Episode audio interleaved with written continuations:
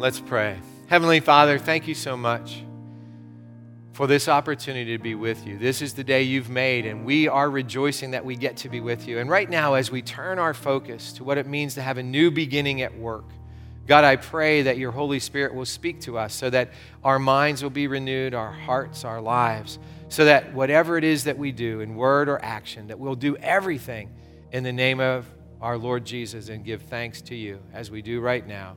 In Jesus' name, amen. I'm so glad you've joined us online as we continue our New Beginnings Where We Live, Work, and Play series. This week's focus is New Beginnings at Work. I'd like to start with a quote from a legendary football coach, Vince Lombardi. On the first day of training camp back in 1961, okay, even I was only four years old back in 1961, but the quote is famous. Lombardi held up a football and he said, Gentlemen, this is a football. In five words, he got his point across. To be successful as a professional football team, you have to master the basics. For six weeks now, we've been focusing on a new annual theme, New Beginnings. The subtitle of that theme is because with God, we can have a fresh start at any moment. Let's remember something basic about new beginnings. If we want a new beginning in our lives, we must think differently, act differently, or both. How many times have you heard someone say, or maybe you've even said this yourself, I want a better relationship with my wife or my husband. I want to do a better job at school or at work. I want to understand the Bible better. Or I want to lose five pounds or 10 pounds or 20 pounds, or we'll, we'll leave it at that. Each of those statements assumes a new beginning. After all, as Albert Einstein is widely credited as saying, the de- definition of insanity is doing the same thing over and over again, but expecting different results. Yet all of us have hoped for, prayed for, and longed for new beginnings without ever thinking or doing anything differently. Why is that? Well, the short answer is it's easy to hope, pray, and long for something, but new beginnings require effort. Before we consider new beginnings at work, let's acknowledge that some of you are students, so you might not have a job. I'm going to say job because if you are a student, then let's think about your work at school as actually being your job, your work. You might also, as you're listening, be retired from a work or a job where you get a paycheck. That's okay too, because as we'll see, we're not just talking about work that, become, that brings home a paycheck. In fact, we're going to start a whole new way of thinking about work right now. After all, if a new beginning in any area of our lives requires that we think differently or act differently or both, then let's start by thinking differently about work. The different way of thinking about work starts with our take home point. And for those of you who may be watching with us for the very first time, the take home point is that single point that we make from Scripture that we want to take home and we want to be able to use it in our lives so that we can actually live differently. So here it is New beginnings at work happen when we work for Jesus. Now, if you're thinking, wait a minute, I'm an electrician, how am I going to work for Jesus? Or I'm a middle schooler, how am I going to work for Jesus? Or I'm a blank, and you fill in that blank with whatever it is that fills your time during the week, how am I going to work for Jesus? Well, I'm so glad you asked. Because the challenge is, as Americans, so often we see work primarily as producing so that we can consume. So, producing and consuming. In fact, if you ask a lot of Americans, why do you work? You'll get a lot of different responses, but they break down in basically five different ways. So here are the five main reasons why people, why Americans work. Number one is to get a paycheck. Number two is to support myself and or my family. Number three is to keep the economy going. Number four is to get ahead. And number five is so I can retire and do what I want someday. None of those things are bad. I mean, when you think of those five things, first of all, working to get a paycheck, well, we ought to get a paycheck when we work, unless, of course, your job is being a student, then you get a report card. And even the Apostle Paul said that we're supposed to work to support our family. And if we, he said if we don't support our family by working, we're worse than pagans. And we certainly want to keep the economy going, right? I mean, after all, what's the, what's the opposite of that? It's a recession or a depression and working to get ahead, nothing wrong with working to get ahead. And, and all of us probably work 20, 30, 40 years or more so that eventually we can stop working and do something that we really enjoy with our lives.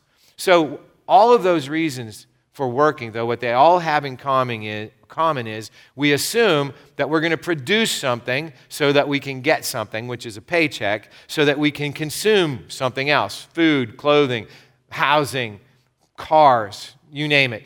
And some of us work so that we can save, but actually, you know what saving is, right? Saving is just delaying consuming because later we're going to take some of those savings and we're going to consume something, or if we don't use them, then our children are going to inherit the money and, they'll consume something. So the cycle can be a little bit like running on a treadmill. We produce so we can consume, and then we must produce so we can consume. Again, it's not evil or wrong, but we're talking about new beginnings where we work. If that's going to happen, we have to think differently about who we are and what we do through our work. Think about this. If we exist to produce and consume, then what does it mean to rest or take a day off? Well, it's simple. It means that we're wasting time, right? Because time is productivity, time is money. So if we are resting, then we're not making money, we're not producing, so then we can't consume. And maybe that's why so many of us feel guilty when we take a break, or even when we go to bed at night, or certainly if we're going to take a whole day of Sabbath, a day of rest, to be renewed and refreshed and to focus on the Lord. If new beginnings at work happen when we work for Jesus, then we must think differently about work at its heart.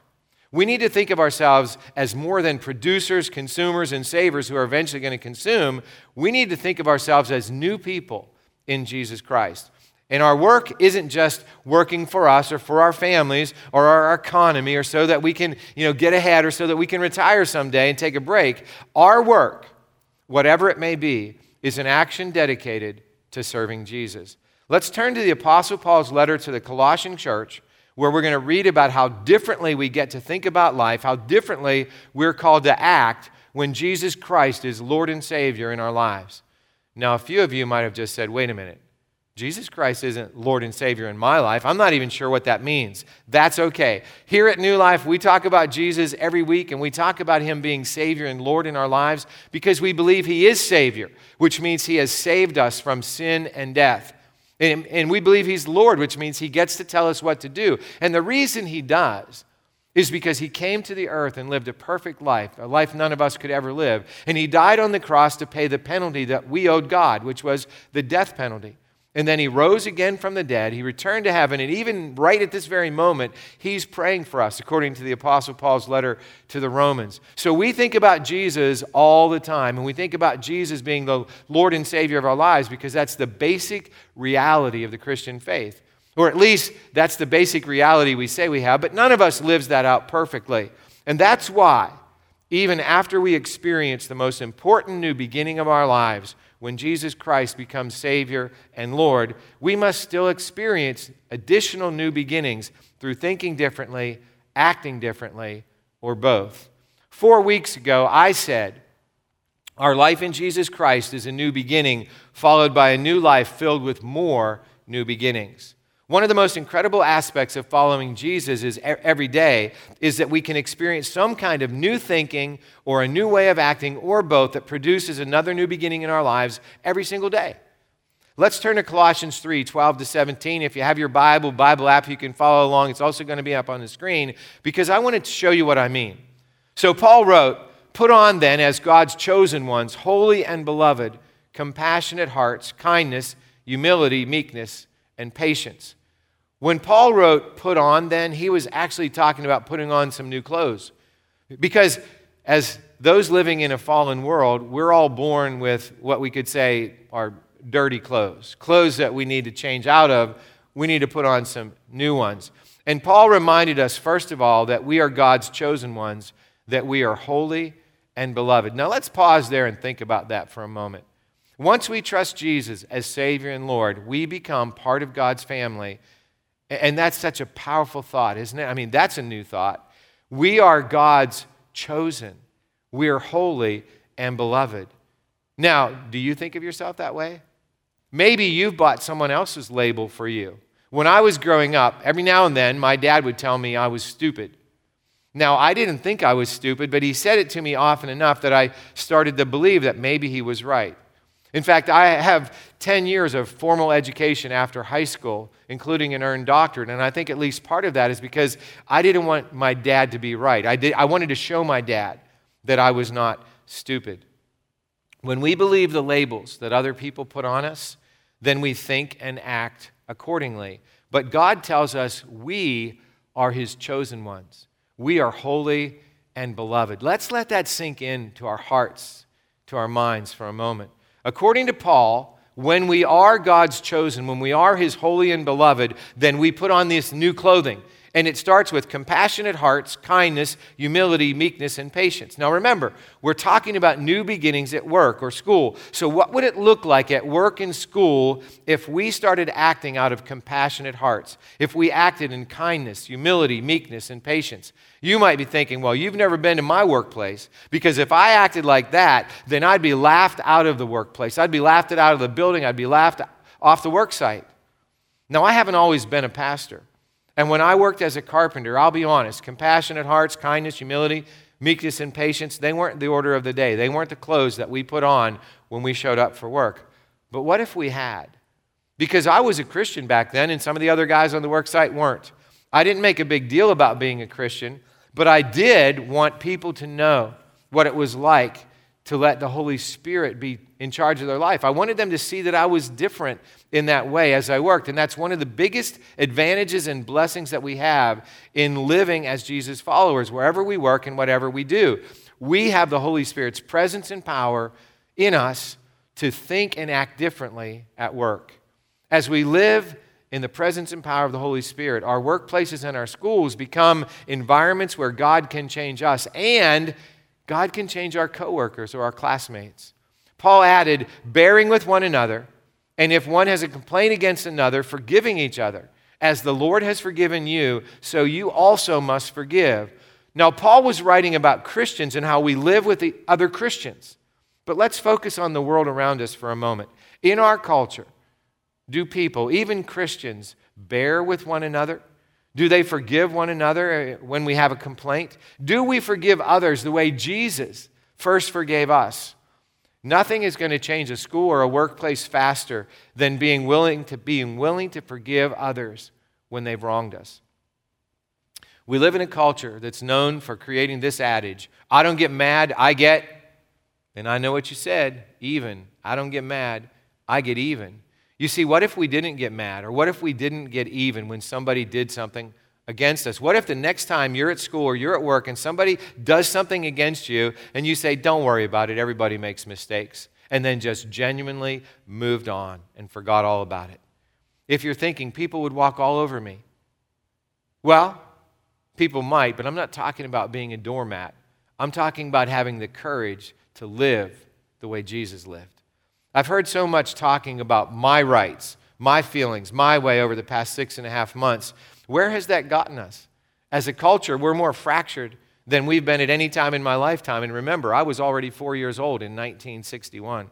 Paul concluded his comments about how we are to dress as Jesus followers by saying, and above all, put on love, which binds everything together in perfect harmony. If you've been a follower of Jesus for even a short period of time, you probably know that the word Paul used for love there, it wasn't a, a, feeling, it wasn't emotion. Love, as Paul used the word, is an action. Putting on love means sacrificing our rights, our wills, our wants, and our needs for the benefits of others. As Jesus sacrificed his rights, his will, his wants, and his needs on the cross for us.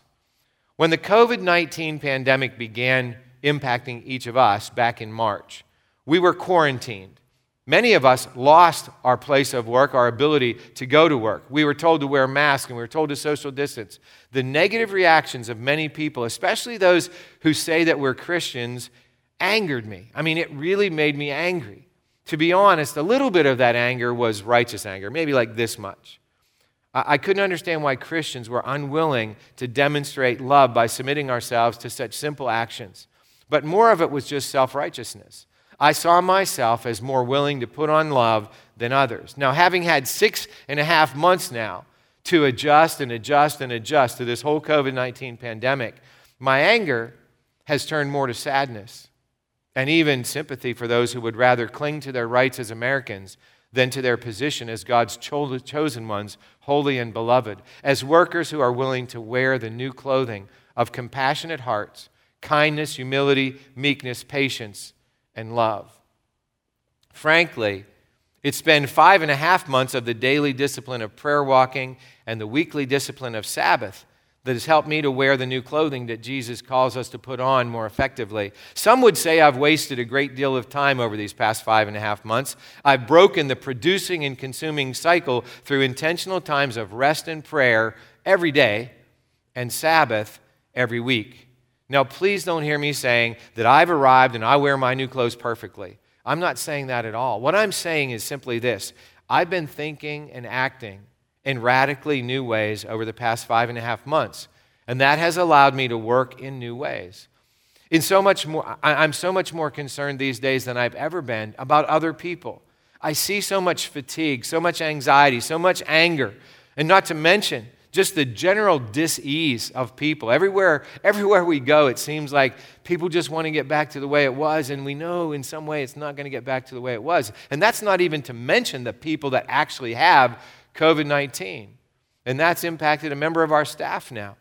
So, I could easily be swept along with this whole river that everybody else is going along anxiety, anger, frustration, all of that.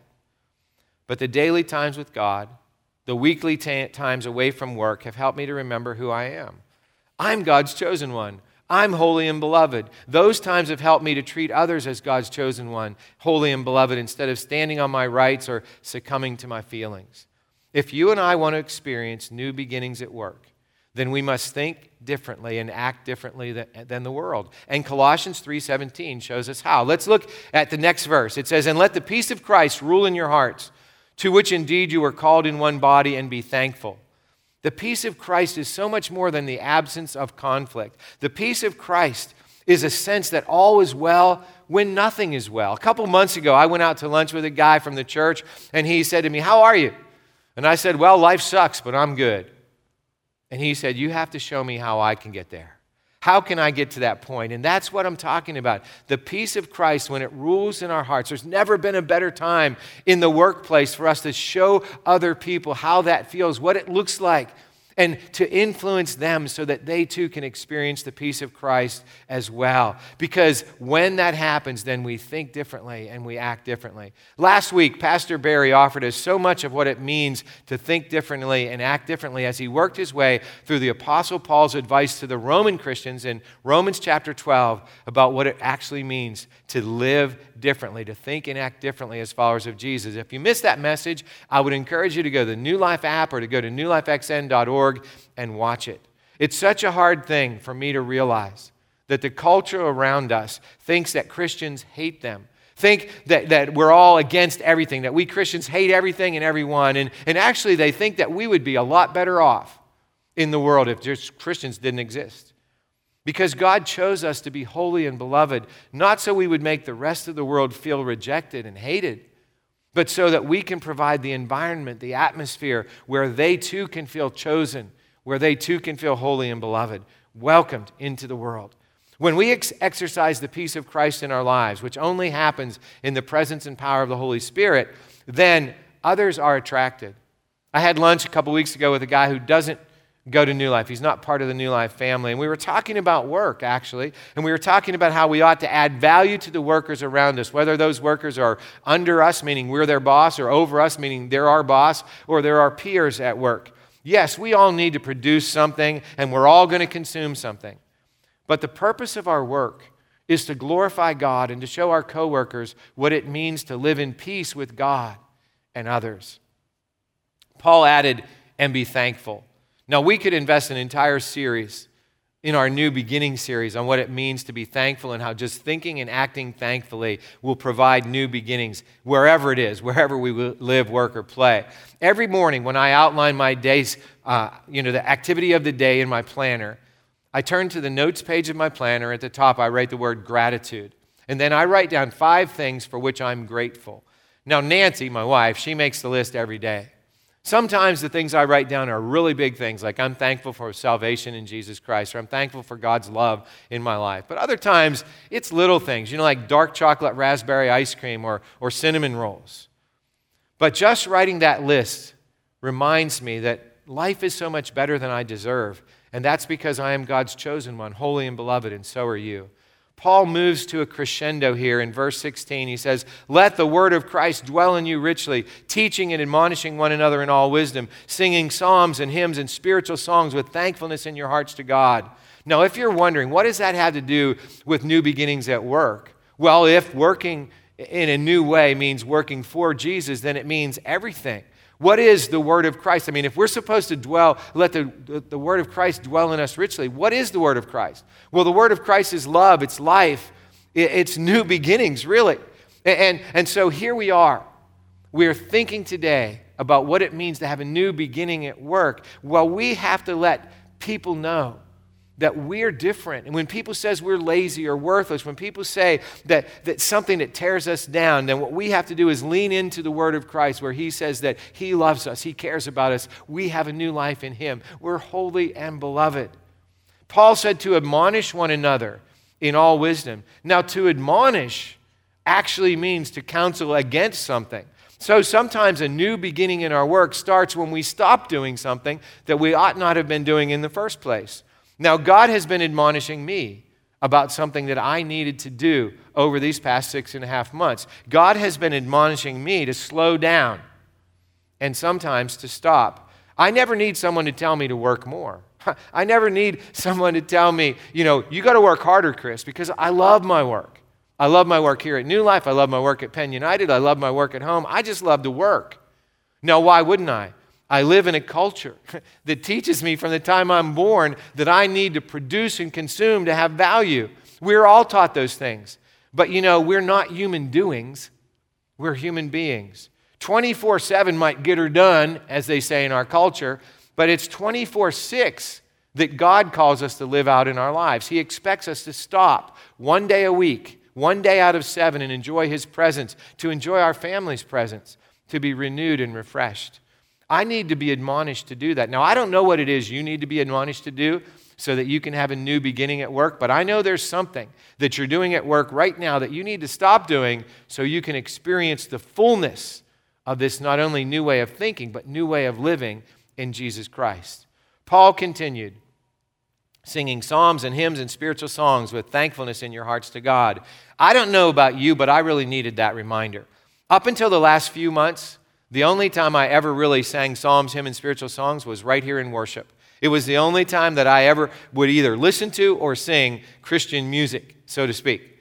And, and then something happened back in August. Nancy asked the girls to download the Spotify app, and uh, you know we signed up for Spotify for the whole family, basically. So it's a music app where you can get any kind of music. So what I did was, whenever I opened up the app, I wrote down a couple of groups that I liked, and the next day I had a, my daily mix. I didn't know what that was, but it was a bunch of Christian songs. I also had a daily mix of the Beatles and the Eagles, but that's, that's neither here nor there. The point is, every day now, I listen to some of that music. I listen to psalms, hymns, and spiritual songs. And sometimes, you know what happens? I catch myself singing those lyrics under my breath while I'm working. Paul underlined gratitude once again as the closeout of this section, this crescendo section. And he said that we need to be give thankfulness to God in our heart for everything. Does that mean at work? Of course it does. How do I know that? Because of the last verse. Verse 17 reads, And whatever you do, in word or deed, do everything in the name of the Lord Jesus, giving thanks to God the Father through him. Some people have a life verse. That's a verse that they use to basically guide their life, the direction and focus of their life. Colossians 3:17 is my life verse. You know why?